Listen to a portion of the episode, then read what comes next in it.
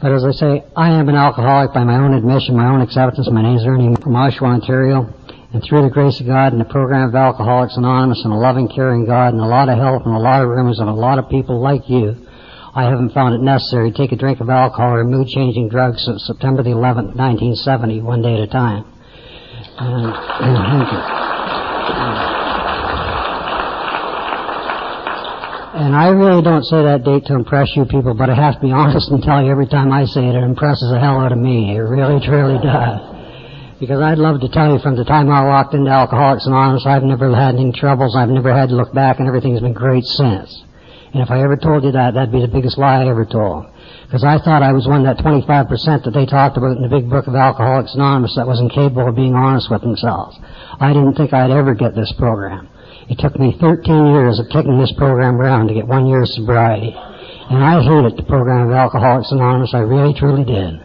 I didn't like your 12 steps and I didn't like your 12 traditions. I didn't like basements of churches. I didn't like your coffee and I sure as hell didn't like your egg salad sandwiches. But for 13 years, something kept dragging me back to these meetings and I don't know what it was. Until I finally reached that point of deflation at depth that they talk about in the big book of Alcoholics Anonymous and that was on September the 11th, 1970. And I think that's where my life truly, truly began. And the old timers, and I've had a love affair with the old timers and Alcoholics Anonymous for the last 39 years. They've been my mainstay, they've been my support, and they've always ever been there.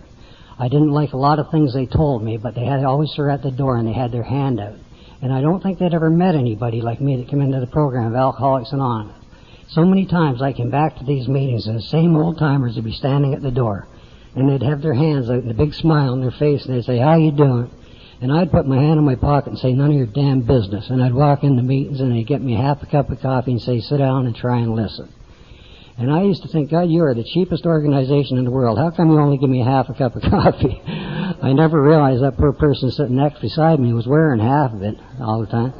But, you know, when I started to learn these things and looked at the old timers, the love and the caring and the sharing, I think that's what the program of Alcoholics Anonymous has always meant to me.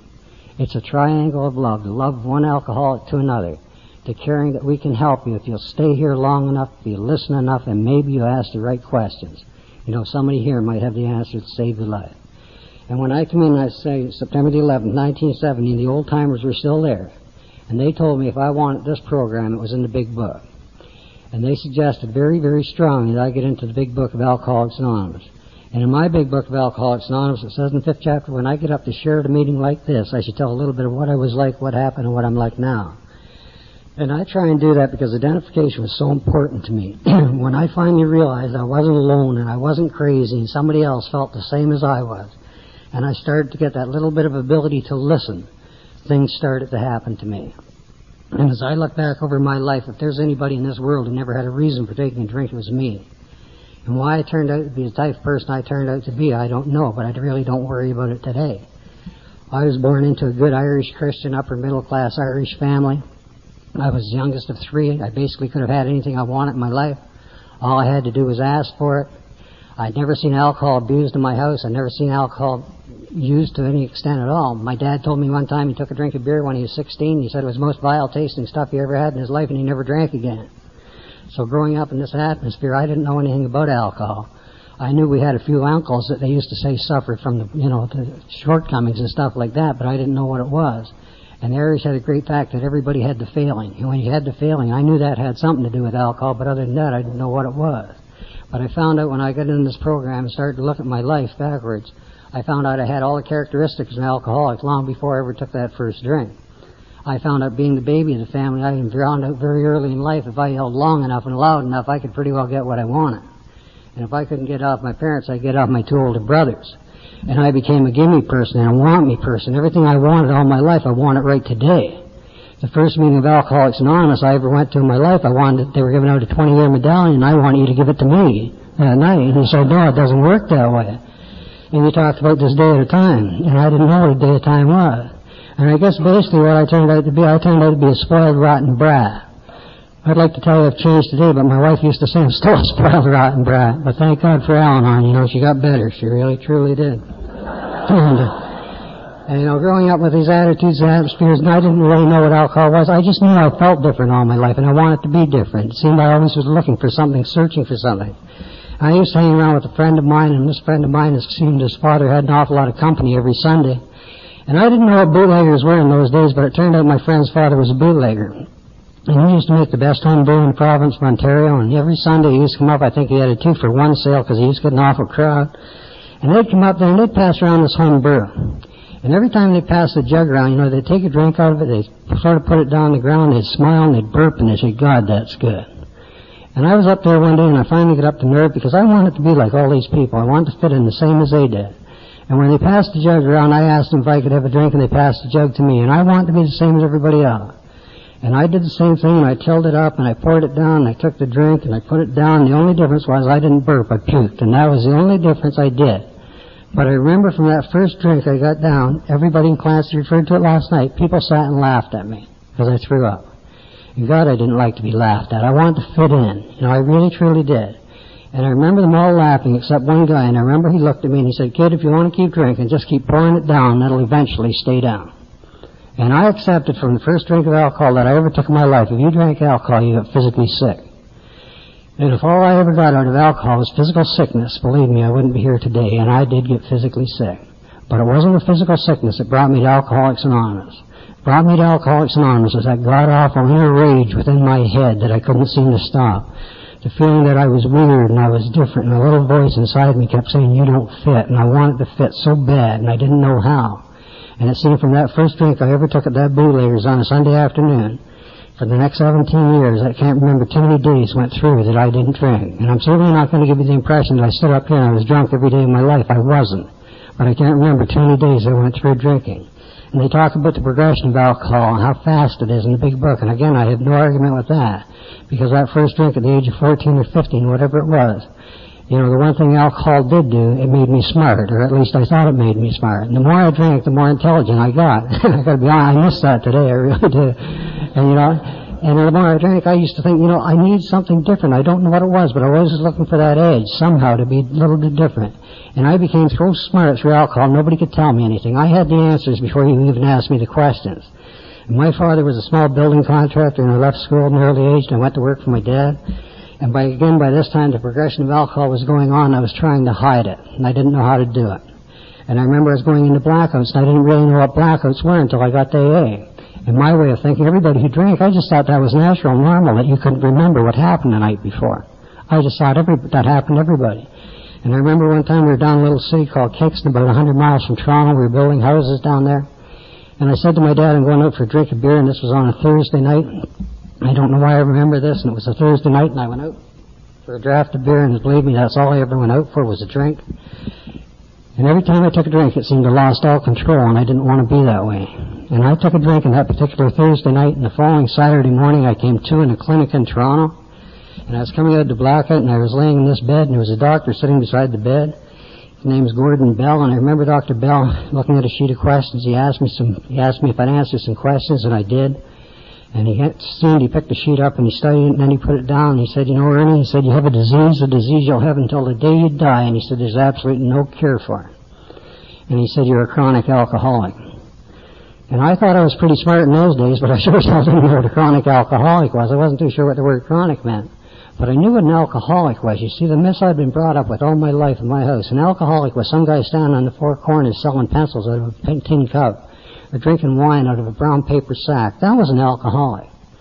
Here I was, 18 years of age, my father in business, my new car outside, my 200 buck suits. How the hell could I possibly be an alcoholic?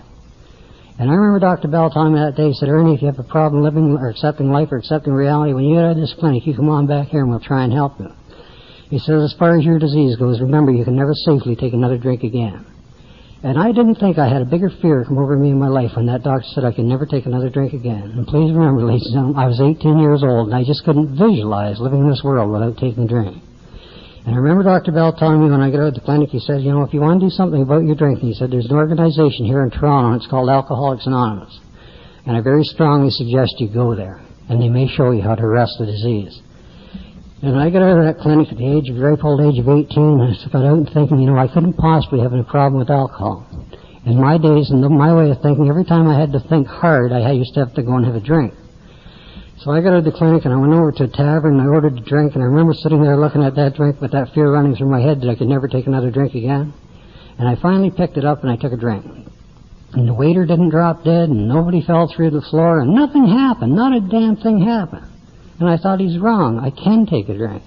But I knew there was something wrong with me and I knew I had to change. And I thought what I need is responsibility. If I could just get some responsibility, I could straighten up, fly right, and be like all you other Earth people. So I thought what I'll do, I'll go get married. If I get married, that'll give me the responsibility I need and everything is going to be fine from here on in. And please, God, I hope that there's somebody new here this morning. If you're looking for a way to quit drinking, a way to solve your problem, please don't run out the door after the meeting and get married. It's not about to stop your drinking too much. But of all the decisions I think I ever made in my life, that was the greatest decision I ever made. I've been on with my wife ever since grade four in public school. And Donna knew the way I drank, and she told everybody after, somewhere in to, she told people she'd change me. And she did. She made me worse, and she really didn't know. And we got married on a Saturday, and you know, my wife, it didn't take her very long to find out the way I drank. And we were married about two or three months. By this time, I graduated to the fact of drinking wine in the morning to get me going. And she was reading Toronto Star one day. My wife never reads the personal columns. I know she doesn't. She, why she read it that day, I don't know. But there was a little ad in there that said, if you have a drinking problem, call this number. And she had a drinking problem, me and she called a number. And it was Alcoholics Anonymous, and she sort of demanded they come out there and sober me up and tell me how to live right and get my life in order, and they said they couldn't do that. But they told her if she could possibly get me to a meeting of Alcoholics Anonymous, just maybe somebody there had the answer to save my life. And I came to my first meeting of Alcoholics Anonymous not because I thought I had a drinking problem or I wanted to change my way of living. I came to my first meeting of Alcoholics Anonymous to get my wife off my back. And that's the way I arrived at the doors of AA. And if there's somebody new here this morning, I don't care if your wife dragged you through the door, if your boss threatened you, if a judge ordered you here, or anything else. It doesn't matter a damn how you got here. The main thing is you're here. And something in here you're going to hear, I hope, that'll keep you coming back. And my first meeting of Alcoholics Anonymous, as I told you, as I went to, was 1958, and they were giving out a 20-year medallion, the first 20-year medallion they'd ever given out in Canada. And they'd imported the speaker that night to the city of Oshawa, a guy by the name of Davy Thompson from the city of Oshawa. And Davy was one of the greatest men I ever heard in my life. Davy passed away about eight years ago. But Davy could carry a message like nobody had ever heard in my life. And Davy couldn't say two words because he had an impediment in his speech and he stuttered totally all the time. But he's one of the greatest speakers I ever heard. And I walked in that meeting of Alcoholics Anonymous that night, the old 12-step group in the city of Toronto, and the average age around AA at that time was a real old, old, old over the hill, about 50. And I thought, my God, when you're that old, you should quit drinking anyway. I never realized how big you're just a chicken, you know, when you're 50. And I remember a woman met me at the door and she asked me if I was coming into meeting for myself, and I said, no, I was there for my father. And I remember a lot of people got gathered around, and Davy gave a talk, and after the meeting, Davy got me in the corner. And he said, listen, kid, if you ever have any problems or any troubles, you need help, give me a call. And my belief today is the second most important thing in getting to Alcoholics Anonymous is sponsorship. The first is AA, but the second is a sponsor. And Davey couldn't have said a worse thing to me than he said that night because for the next 27 years I called that man at some of the strangest places from the strangest problems that you ever heard of in your life. And you know, for 27 years he never ever said no. And he tried his damnedest to help me. But the one thing I heard at that meeting that night, everybody said it's great you're here at your age, you don't have to walk through the dump and keep coming back and all these other little cliches. I don't remember anybody saying stop drinking, they just said come back next week. So I went across the hotel again to have a few drinks and think this meeting over. And my wife didn't know too much about AA in those days, but she knew you damn well didn't go there sober and come home drunk. You know, she figured that out in an awful hurry. So after I'd been coming around for two or three weeks, she came to these meetings to see what you people were doing to me. And I was going to an old, a meeting in Toronto at that time. It was the old Cheerio group, and at that time it was right downtown in the slums of Toronto. And I took my wife to that meeting on a Saturday night, and they heard a speaker that night like nothing I've ever heard in my life before and nothing I've ever heard since. And I wish to God I could meet the man today to apologize to him, not for anything he said, just for what I thought. And he stood up at that meeting and he started to talk in a room such as this with a lot smaller crowd. There was about ten people. And he started off telling a story. And he started talking about drinking beer as a young age and drink, switching from beer on to substitute. Substitutes who talked about car accidents and jails and hospitals and mental institutions and nervous breakdowns and financial bankruptcies and broken homes and broken marriages and everything else. And he ended up the whole thing saying, I'm an alcoholic. And I remember turning to Donna that night and I said, My God, Donna, I've never done anything like that in my life. I couldn't possibly be an alcoholic. And my wife said if she could take back anything she ever said in her life, she'd take back what she said that night. She said, No, I guess you're not. and that gave me the freedom to go. But that man said one other thing that night, and I didn't think I heard it, and it was to haunt me for the next 13 years. And please, ladies and gentlemen, if you never listen to another thing I say today, please listen to what I'm telling you now. Because this man told me the same thing some 39 years ago in a meeting of Alcoholics Anonymous. If you're new and you're sitting out there, you're having problems, and maybe you got five years or ten years or whatever it is, maybe you think this program doesn't work, and maybe you're contemplating going out there drinking. Maybe you haven't been to the places I've been to, or maybe you haven't had things happen to you in your life that have happened to me. Maybe you haven't hit that bottom that I hit. But I'll give you an absolute written guarantee. You go out that door and you pick up that drink and you keep on drinking, I'll absolutely guarantee you you'll get to where I got to. And if you're sitting there with your closed negative attitude, it's going to happen to you. And I was sitting in that meeting some 39 years ago with my closed negative attitude, and I walked out those doors, and everything that man told me would happen to me happened to me.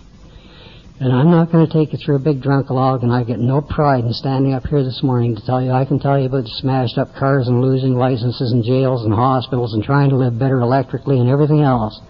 All the things that happened to me for the next 13 years were happening. And every time I got so low in life, I thought, my God, I can't get any lower than this. I found out there's a bottom to a bottom to a bottom that it never ever stops. And it wouldn't have been too bad if it was just myself that I was dragging through that mush and grime and everything else. It would have been all right. But it wasn't. I was taking a woman that totally, truly loved me, and every time I took a drink, she went down the same road as me, she didn't have any damn choice. And all of a sudden, she started getting pregnant, and I wondered how the hell that happened. I really, truly did. And I remember the night my son Ernie was born, and Ernie's 38 years old now. And I remember going up to East General Hospital, and you know, they told me I had a baby son, and I went in and I saw Donna. And I said, that's great, honey, you stick with me and we'll buy you Casa Loma and everything's going to be wonderful from here on in. And on the way out of that hospital, somebody offered me a drink and I never saw her again for six days. That's the type of person I turned out to be and I didn't want to be. All I ever wanted to be all my life was a good husband and a good father and a decent member of the community and I didn't know how the hell to do it. And so many times it seemed so elusive to me that I didn't know how to change. And for the next 13 years, I had a love-hate relationship with the program of Alcoholics Anonymous I'd never been able to explain to anybody. I'd be sitting in a bar and I didn't know why, and all of a sudden I'd get into a cab and go to an AA meeting. And as soon as I was at the AA meeting, I wanted back in the bar. And I didn't know what was going on. Again, the old timers, they'd sit there and talk to me. And things I did during those years I'm totally ashamed of, but it happened. I remember falling off chairs, and all they'd do is pick me up and put me back in the chair. and say, try and listen. And things would go on in my life. And for the next 13 years, that hell and degradation they talked about just went through. And I pray to God if you never woke up in the bottom end of a jail on a Sunday morning, I hope you never have to do, trying to scrounge butts and get that smoke, you know, trying to keep alive somehow. As you mentioned last night, wondering where your teeth are or where your glasses are, you know, you just don't know what happened. And saying, gee, wasn't that fun? I'll have to go out and do it again next Saturday night. I enjoyed it so much. And just, you know, wondering what the hell was going on in your life. And all of a sudden, you know, I looked for people to blame. It was never ever my fault. It had to be somebody else's fault. And then my wife got pregnant again. I thought, my God, not much wonder I get drunk. You keep loading me down with these kids and you have nervous breakdowns and everything else. I can't, you know, I just can't handle that. And I remember, you know, being brought up, I was brought up in the Baptist faith, and I mean strong Baptist faith. You know what Baptists are like, you know, I never heard it explained. The reason Baptists don't have sex, somebody will think they're dancing, and that's, you know, about the way it was. And, and that's the way I grew up. And I remember, you know, my second son, Wes, was born. Again, I went up to the hospital to tell him, and I remember Wes was 31 minutes old, and the doctor came out and told me I'd have to sign for an operation. And I asked him what was wrong. He told me my son was born with a half a heart and he was crippled. And, you know, all my life I've been brought up in this faith to believe in a loving, caring, understanding God that would always look after you. And I thought, you know, if there's a God, why would you do that to me? I never gave any thought to my sons or my wife or anything. Just why would you do that to me? Why would you punish me with a son like that? And I never realized at that time that was one of the greatest gifts he was ever going to give me. And, you know, I made a vow in that hospital that night, you know, God, if that's the way you want to be, you go your way and I'll go mine. And I think, if anything, that's where my downhill slide started. And I'm not going to take you through all this crap. It was just absolute hell.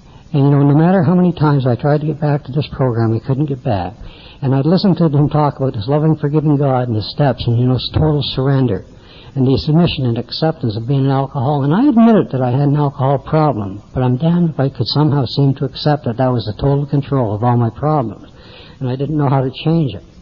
And finally got to the fact in my life I knew I was hurting everybody. I was watching my wife go through all these nervous breakdowns continually all the time. And I was sitting in a bar in downtown Toronto one day and I knew I didn't fit in with AA, I didn't fit in with Earth people, I just didn't fit in anywhere. And I thought the easiest thing for me to do is just get the hell out of this world and I'd be a lot better off. And I lived in North Toronto and I remember coming up North Toronto, I finally got up the nerve and I ran my car into a telephone pole. And what I tell you from here on in is hearsay and I think this is where the grace of God somehow entered into my life. And they took me to Toronto General Hospital that night, and the very first place they took me in the emergency, there was a brand new doctor on that night, and he thought I was dead on arrival, and they'd sent a police car up to get my wife. And they took me in the operating room, and they'd operate on me. My wife told me after the doctor about the operating room, he said, you know, Mrs. Martin, he said, if your husband lives, he says it's up to a power greater than himself. And he said he has to have the desire. And I had absolutely no desire that I could remember that I wanted to live. And I remember waking up in that hospital some seven days later, and my wife there, and you know, I had a hatred come over me that I could never ever explain to anybody. I thought I can't get out of this stinking world. There's no heaven, there's no hell, there's no nothing. I'm just stuck in limbo, and this is the way it's going to be. And my sponsor told me in life, he said, you know, if you look back at anything, something good comes out of life, no matter what it is. And out of that accident, I'd created a hell of a mess. I had 400 and some odd stitches in my face and head, and I lost one lung, and I had a broken arm and a broken leg. And thank God for plastic surgery. I look a lot better today than I did some 29 years ago. And the odd time at a meeting today, you know, a woman will come up and give me a kiss on the cheek or something. I'd love to tell her, you know, honey, you're not kissing my cheek, you're kissing my belly, but you just don't say things like that, you know. And, uh, you know. And, you know, again, the growth and the things started to happen, things started to go on. I finally got into the fact that I forgot I couldn't work for a year. My wife was slugging groceries over at Dominion store and run over at noon hour and get me a bottle of liquor. And I finally got back to work and back in sales and back in trouble. And finally my boss called me in one day and he asked me had I ever heard of a place called Oshawa? And I said yes.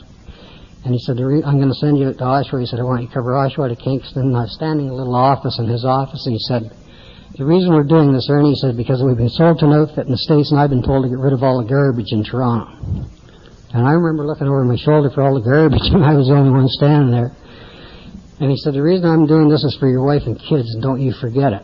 And I never had any problem with ego at all till I got to this program, because in the morning he said that I thought, bull. The reason you're doing this is because I'm the greatest salesman you got, and you go absolutely broke without me. And again, running home to Donna, and remember saying to Donna, hey hon, they promoted me and I'm being transferred to Oshawa. Stick with me, everything's going to be wonderful. I can't buy a Casa Loma anymore, but we'll buy the McLaughlin estate and everything will be great from here on in. And I remember she'd sit at that kitchen table and the tears just rolling down her cheeks. And she'd say, Ernie, she said, I'd live in a tent if I could just get a little happiness and contentment. And I never knew what the hell she was talking about. I thought, that's her problem. She doesn't understand what prosperity is, you see. She's looking for this contentment.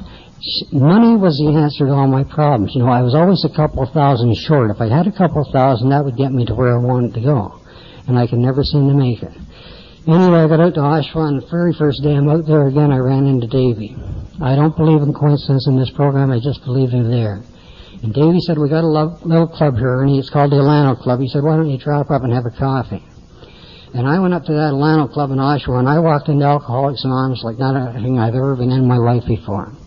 And when you get into Alcoholics Anonymous in Oshawa, you know, they meet you at the door, and they actually put their hands out to shake hands with you and they ask you how you're doing, and they look you in the eye. They don't talk to the person next to you. They talk to you, and they say, "How are you doing?" And they wait for an answer. And they say, "Do you want to go to a meeting tomorrow night?" And they don't say, "We'll see you at the meeting." They say, "Where do you live? We'll pick you up." And for the next two and a half years, six o'clock every night, there's that damn beep beep in the driveway. And I just think, don't you people have anything else to do? Like, leave me alone, you know, go home. And again, I'd love to tell you I stayed sober, and I didn't. And for 13 years, the longest continuation of sobriety I ever had was three and a half months, and I would have been far better off drunk. I was the most miserable bastard that ever walked on the face of this earth when I was sober. I didn't mind being drunk. I couldn't stand being sober. And I just didn't know how to face it. And finally get to a fact, there was a girl in Oshawa one night getting a medallion. She was getting a one-year medallion. I wanted to go with that one-year medallion because this girl's name was Janice. And Janice and I had had a love affair going on that nobody knew about. Janice didn't even know about it. and the love affair we had going on, Janice suffered from polio all her life and she walked with crutches. She had the ability then and she still has the ability now. God, when she smiled, she lit up a room. And every time she smiled, it means she made me feel good. And I wanted to see Janice get her one year medallion, and that night I was sitting in the meeting, and they had a humorous speaker that night, and everybody was doing their usual thing. They were sitting there giggling and laughing. And that's the night I knew everybody in AA had gone crazy. Because I was sitting in that meeting, and all of a sudden I was looking at the person ahead of me, and they had snakes and all these black things and funny things crawling out the back of their head and coming up through the floor and everything else. And you people were giggling and laughing. I thought, the hell with you, you stay here, I'm leaving. I, I didn't know what hallucinations were in those days. But I knocked over tables and chairs that night and ran out of that meeting, and I went on the worst drunk I've ever been on in my life. It wasn't the longest or anything else, it wasn't the most severe, but it's the only one I like talking about up till today, and it's the last one I've had up till today. And I pray to God I'll never ever have to experience again. And I was associating with a lot of guys that have a little group at that time called Ajax Group. And Ajax used to meet on Sunday night, and they had a policy in the Ajax Group. If you weren't there on Sunday night, they started to put out a hunting party for you on Monday morning. And I wasn't there on a Sunday night, and they put out a hunting party for me, a guy by the name of Jack Luton. And Jack got a hold of my wife on the following Wednesday night, and they figured between my wife and myself, logical place I'd be in, a logical place I was, was a place called the Cadillac Hotel. Now, I'm not going to tell you about the Cadillac Hotel. I'm just going to tell you every city in the world has a Cadillac Hotel. Now, I'm going back to my version of the Big Book of Alcoholics Anonymous, the way I interpret it. And in my big book of Alcoholics Anonymous, it says to carry the message to the best of your ability. It doesn't say where to carry the message. It says carry the message to the best of your ability. And thank God that night Jack chose to carry the message into the lounge of the Cadillac Hotel. And I was a belligerent, mouthy drunk, and I didn't want to do a lot of things a lot of people told me. And he told me afterwards, I guess I was in sort of a blackout, uh, he got me out in the parking lot, and I decided I didn't want to go home. And he said again, I'm not recommending this as a 12-step call. I'm just telling you the way it happened to me. He thought of that passage to carry the message the best way you know how. And I guess he got tired of my mouth, and up thing, next thing I know, he up and he hit me a shot right in the mouth. and I woke up at home, and I guess about a half hour later, and I woke up on that couch, and I remember sitting there thinking, God, my mouth was sore. And I didn't know what was wrong. And he was in the kitchen sitting and talking to my wife. And my wife had just been, got home because there was a babysitter there, and I knew strange things were happening around my house. About the previous ten Wednesdays, my wife had been disappearing every Wednesday night, and I didn't know where she was going. But I knew something serious had happened to her because she was really getting sick. She really, truly was. Because I was the type of person, when I was coming off a drunk, I was a shaker. My wife tells me I was the only person in the world could stand perfectly still in the middle of that floor and sort of vibrate over to that wall. And, you know, she'd do things like get me a straw that bent in the middle, you know, I could drink up and tell her I was going to die, and she'd pat me on the back and say you'd be all right, have a drink of juice and stuff like that. And then she started disappearing on Wednesday nights. And I'd say, Donna, I think I'm going to die. And she'd say, good. When? You know, you know, and stuff like that. And I thought I hated AA. God, I come to find out about Al-Anon. And I had a hatred for Al-Anon like you wouldn't believe. They're completely taking over my life. And I am the firmest believer today that alcoholism is a family illness and alcoholism is a family recovery. It wasn't me that said it. It was Bill Wilson that said it. He truly believed in his heart, if it wasn't for Al-Anon, Alcoholics Anonymous wouldn't have survived for a lot of years. And you know the sad part I hear today when I hear some people knocking Al-Anon, I think it's really truly sad because the person I hear knocking it is the one that needs it so damn desperately. And it's really a shame to do it that way. And I love that program. We started to grow through that program. We became one through both programs, and it worked for in our family. And I did another strange thing that night as Jack was talking to my wife. I got up and went up to the bedroom. And I hadn't been in that bedroom for some two and a half years. My bedroom privileges were cut off for some strange reason or other. And I remember sitting on the edge of the bed and I didn't believe in heaven, hell, or nothing else. And I sat there and I said, I'm beat. And I didn't know who I was talking to. Now that may not mean much to you people, but when I said I'm beat, it was total surrender to me. One more little story here telling in drunk log. You know, I used to make a lot of court appearances in my drinking career, for lack of a better word. And every time I'd go to court, first guy get up and you get a $50 fine, next guy get a $100 fine. And I'd get up and that old judge always looked over the podium at me and said, we gotta have an example. And I was always a damned example for some reason. I can never ever figure that out. And the last time I went up my four charge drunk driving, I remember he said a $300 fine or something and license suspended for two years. And I turned around to walk away. And he said in 30 days in the Don jail. And I remember turning back and saying, what did you say? And he said 30 days in the Don. And I said, I can't. I got a wife and kids and I got to go to work. And he said, you can. And I said, I can't. And he kept insisting I could. You know, anyway, he was right. I could. And And I get over that old Don jail in Toronto. I wear a size 8 shoe and they give you a size 14 boot and I'm slopping around in those boots and these jeans. And they put you through the shower. That's an experience in itself. And they took me up to the dorm and they put me in this dorm. The first thing they did was hand me a bucket and brush and said scrub the floor. And they obviously didn't know who the hell I was. And I told them I wasn't scrubbing no floor. And they said fine. They took the bucket and brush away and I thought that's great. I'm not scrubbing the floor. They'll throw me out. He's back in about two minutes. He's got another guy with him with some stripes on his arm. They said, come on. I thought I was going home. And to make a long story short, they had a hole in the old part of the Don jail. And thank God they tore it down in 1971. Thank God they did, because that place wasn't fit for man or beast. And they put me down that hole, and to the best of my recollection, that hole was something like seven and a half feet wide, and it was 18 feet long, and it was nine and a half feet high. I had time to measure it. And they had an old steel spring down there, a cot and a blanket, and every day they brought you that hole at 11 o'clock and they give you a bowl of green pea soup and a sandwich, and they said, hand me a bucket and brush and said, scrub the floor. And for 28 days I said, shove it. I'm not scrubbing no floor. You don't know who I am. And when I went back in that cell and they shut that door, God, I wanted to scrub that floor so bad, but nobody in this world was going to beat me. And when I sat in that bed that night and I said, I'm beat, I think the grace of God entered into my life. And Jack knew me well enough that he knew I couldn't move very far without a drink, and somewhere during the night he got a drink. And he gave me a drink the next morning at 7 o'clock, and I had a bad habit of not eating in those days, and he took me to a doctor because I weighed a strap of 97 pounds, and I thought there was nothing wrong with me. And he took me to a doctor in Oshawa, a doctor by the name of J.P. Marousas. He's not a psychiatrist or psychologist. I just think he's a caring, loving man. And Marousas talked to me that day like nobody had ever talked to me in my life before. Maybe I was ready for it. I don't know. But he got things out of me that nobody had ever got out of me in my life before. And Marousas, if you ever see him, he always wears a fresh flower. Anytime you ever see him, and he talks about flowers all the time. And after a while, he said, you know, Ernie, I've been talking to you for a long time. And he said, I want to tell you a story. He said, my favorite flower, he said, in the world is a peony rose. He said, when peony roses are in bloom, he said, I wake up in my house about six o'clock in the morning. He said, and I walked down the end of my yard, and he said, and I picked a fra- peony rose off that vine. And he said, and I sniffed the fragrance of it. And he said, maybe for a moment, moment and a half, he said, I got supreme, sublime happiness.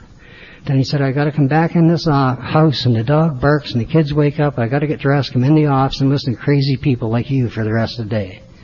He said, did you ever stop to think if I got a moment and a half effort out of something, what do you think you're entitled to? But he said, the biggest kicker of all, he said, did you ever stop and think if you put a moment and a half effort into something, what do you expect to get back? In my opinion, ladies and gentlemen, I have never seen the program of Alcoholics Anonymous ever fail as long as somebody's working those steps. I've seen a hell of a lot of people fail at it, and I know I was one of them because I put absolutely no effort into it. And when I started putting the effort into it and started doing the things that I was told to do, things started to change for me. And Marousas told me that day, he said, Ernie, go back to AA because where else is there left for you to go?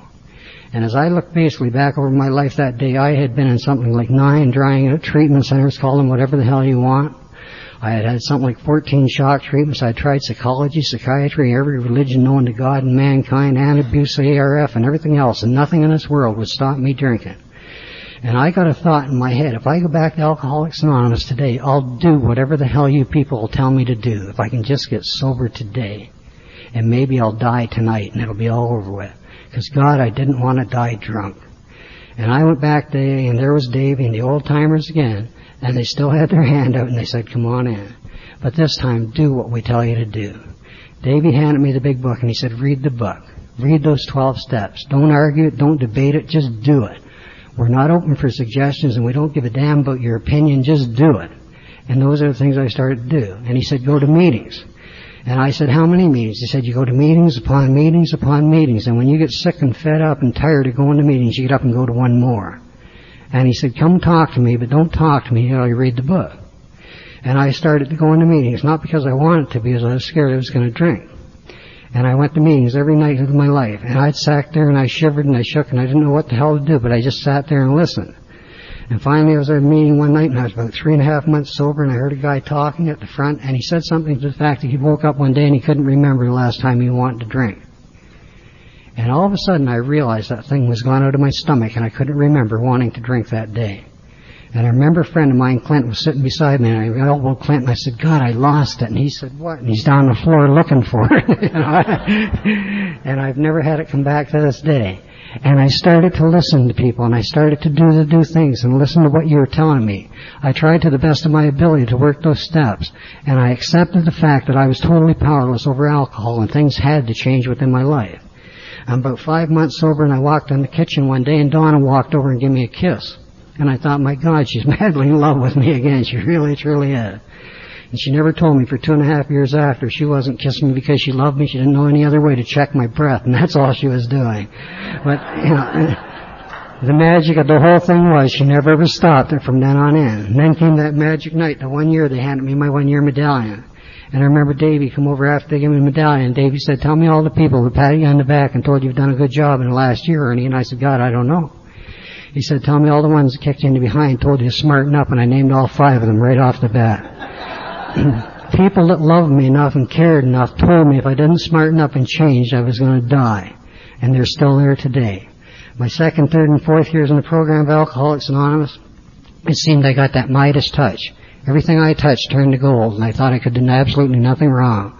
And I thought I'm finally getting the things I deserve back. You know, this is what I'm entitled to. And I had the big house, and I had the Lincoln Continental, and I had all the things that I was doing, you know, starting to do. But I started to lose that gratitude and feeling I had for Alcoholics Anonymous. And I prayed to my God with fear and, you know, please God, don't let me lose this program. I don't want to do it and I didn't know what else to do. And it doesn't make much sense to you, but it makes sense to me. In my fourth year, God answers me and He answers me in some strange ways. I was put into total bankruptcy and I was completely wiped out. And back I came to Alcoholics Anonymous again with my pride in my hand and they didn't look and say you're stupid and get back here Ernie. They just said we're glad you're back. And nobody looked down at me and said that's what it is. And I found out, you know, materialistic things are nice to have. I'd just soon drive a new car as an old one and things like that. But I found out happiness isn't the money in the bank or the new car. The happiness and contentment has to come from within yourself. What I can hold in my hand or drive down the road isn't going to give me that serenity that I need to change. And in my fifth year of sobriety in the program of Alcoholics Anonymous, my little guy Wes that I told you was born with a half a heart and crippled. He'd gone so, through so many operations and things like that, and I had no idea how to live one day at a time. And when I was three years sober, I remember him sitting on the veranda with me one day, and I think he was nine years old at that time. And he was the one who taught me how to live one day at a time. We sort of reversed the roles. And he became the father, and I became the son. And he said, you know, Dad, he said, sometimes the pain's so bad, and I don't fit in with other people, and sometimes they laugh at me because I can't play the way they play. He said, but I just put a good thought in my mind and I think of a good thing. And he said, and I get through the day. And sometimes it's better the next day. And you know, he taught me to living that one day at a time. And in my fifth year of sobriety, he got pretty bad. And they said they had to do another operation. My wife and I were in the sick children's hospital. And they told us the operation was a great success. And then they called us on December 13th, 1976. And they said, but we'd come back in the hospital. A crisis had arisen. And I walked in that hospital on December 13, 1976, and they told me my 15-year-old son, Wes, had died that morning at 7 o'clock. And again, you know, I had stood up at a lot of podiums like this and banged and thumped this counter and told you people I had an undying faith in God and nothing could shake my belief. And I found out that morning you could shake my belief. Because the first words out of my mouth, if there's a God, why would you do that to me? Again, not giving any thought to my wife or sons, but why would you do that to me? And there's a girl around Oshawa by name of Edie T, and he used to tell me so many times, she said, Ernie, I don't care how long you're sober, somewhere, sometime, you're going to have to go to the mountain by yourself. And after Wes's death, I had to go to that mountain by myself. And you see, you have to be awful careful what you pray for, because I prayed, God, please don't let that little guy hurt anymore. And God answered me in the best way He knew how, and I can accept that today. Nobody laughs at my son anymore, and he doesn't have to worry how he runs or he rides bikes or anything else. He's totally free, and he can do all those things. And that answered me the best way I knew how. And I got that feeling back to a God of my understanding and the support of my wife, my other sons, and we got through it. Then I got to the fact in my sixth year I started to speak, you know, I started to speak at a couple anniversaries and conferences, and I thought, my God, I finally found my niche in life. That's what I are as a conference speaker. And I remember, you know, doing this conference circuit for about a year. And finally I was at a conference one day and I looked down the audience and there's my sponsor sitting there and I didn't even know he was there. And after the meeting, he came over and he handed me a cassette and he said, go into room so and so, play that cassette and come back and talk to me. And I went in the room and I played the cassette and the cassette was me. And when I came out of that meeting, he said, did you recognize that person, Ernie? And I said, no. And I can tell you people here this morning, I don't stand up at these podiums and bang and thump this counter and yell and scream and tell you I've got my divine faith in God. I'm not here to uh, entertain one person here this morning. I'm here to tell you I'm an alcoholic who's found a recovery through this program, and I'm trying to live the best way I can live one day at a time, the way God taught me to do it. And that's all I'm trying to do. And I found out we're all necessary one to another, and I don't have to be anything in this world except be me. And things started to go a lot better from there on in. And for the next ten years, it was absolutely great the people that I met through the program and the growth I realized through the steps and the caring, loving, understanding God that I came to accept. And I thought I had it all together. and Nothing could get better than this. And the hundreds of thousands of friends I've met all over this world is absolutely fantastic. And about three years ago, we were down in Florida, three and a half years ago, my wife and I were walking on the beach, and all of a sudden she got so tired, and she got a pain in her stomach, and she said she had a pain. Anyway, we came back, and we went back to Canada. And she went in the doctor on a Tuesday, and they told my wife she had ovarian cancer and she was in stage three. And you know, I knew about the disease of alcoholism and I knew about living one day at a time. But I'd never seen ovarian cancer and I'd never seen anybody fight the way she did. And as I told you, my wife was a black belt Al-Anon. She really truly was. And you know, she never ever gave up in that one day at a time. And you know, sometimes we think we've got a hell of a struggle here with, you know, alcoholism, but you know, when you compare the two with alcoholism and cancer, they sort of go hand in hand, but it's a terrible, terrible fight you have to put up. And my wife chose to live one day at a time, and she chose the fact that she wanted to stay home. And I'm fortunate enough, or whatever it is, that I had my own business, and I chose to stay home with her. And you know, for the next year, we got into a love affair that I'd never ever experienced from anything in my life. And after 42 years of a love affair, you know, you don't think it can get any better. And it does. It really, truly does. And we learned how to talk to each other, and we learned how to share with each other, and we learned how to care for each other. And things start to happen. And it finally got to a fact she had to go in the hospital. And they gave her a lot of chemo treatments, radiation, and everything else. And then one night she was holding my hand and she was going into a coma. And the very last words she said are you all right? No thought for herself, no thought for anybody else. She just said, Are you all right? And my wife passed away 17 months ago, February the 24th. And I remember walking out of that hospital that morning at 4.30. And they come out of the room and they handed me a brown paper bag, and that's all there was. And I walked out of the hospital, my two sons were at the emergency door, and they met me there. And I remember walking out, and it was a real overcast, cloudy day, and there was a nurse walking into the hospital. And as I opened the door to walk out, the sun came out. And I remember that nurse saying, that never ever met me in my life before. She said there must be a new sunbeam in heaven. And I walked away with a little bit of a contentment. But also that day, palliative care came to me about 4.30, and they said my wife had written me a letter. And uh, they gave me the letter. And the long and short of that whole letter was, I'm not going to go into it. She thanked me. She thanked me for being here. She thanked me for being supportive. And she thanked me for loving her. And she thanked me for being a member of Alcoholics Anonymous for the last 26 years. And my friends, if you explain the program of Alcoholics Anonymous, I just explained the whole thing right there in a nutshell. I thank you for loving me. I thank you for carrying me for 26 years. I thank you for always being there for me. I'll never ever be able to repay you. For holding out your hand to me on September the 11th, 1970, saying, come walk with us, Ernie. If you hold our hands and follow those 12 principles, we'll show you a life that's second to none. And for that, my sons thank you. I know my wife thank you. And from the bottom of my heart, I thank you. Thank you very much.